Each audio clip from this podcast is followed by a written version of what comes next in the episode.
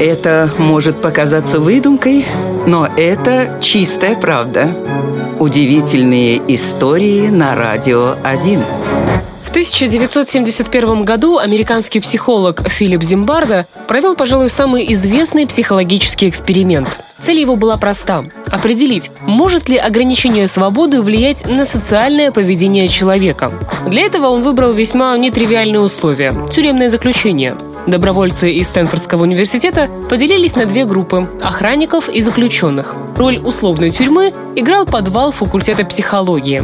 Охранников вооружили деревянными дубинками и выдали им униформу. Заключенных нарядили в халаты и резиновые шлепки, пришили к их одежде номера и посадили в импровизированные камеры. Ну а дальше шла полная имитация тюремной жизни с одной лишь оговоркой. Охранникам строго-настрого запретили применять любое физическое насилие. Всего за шесть дней эксперимент вышел из-под контроля.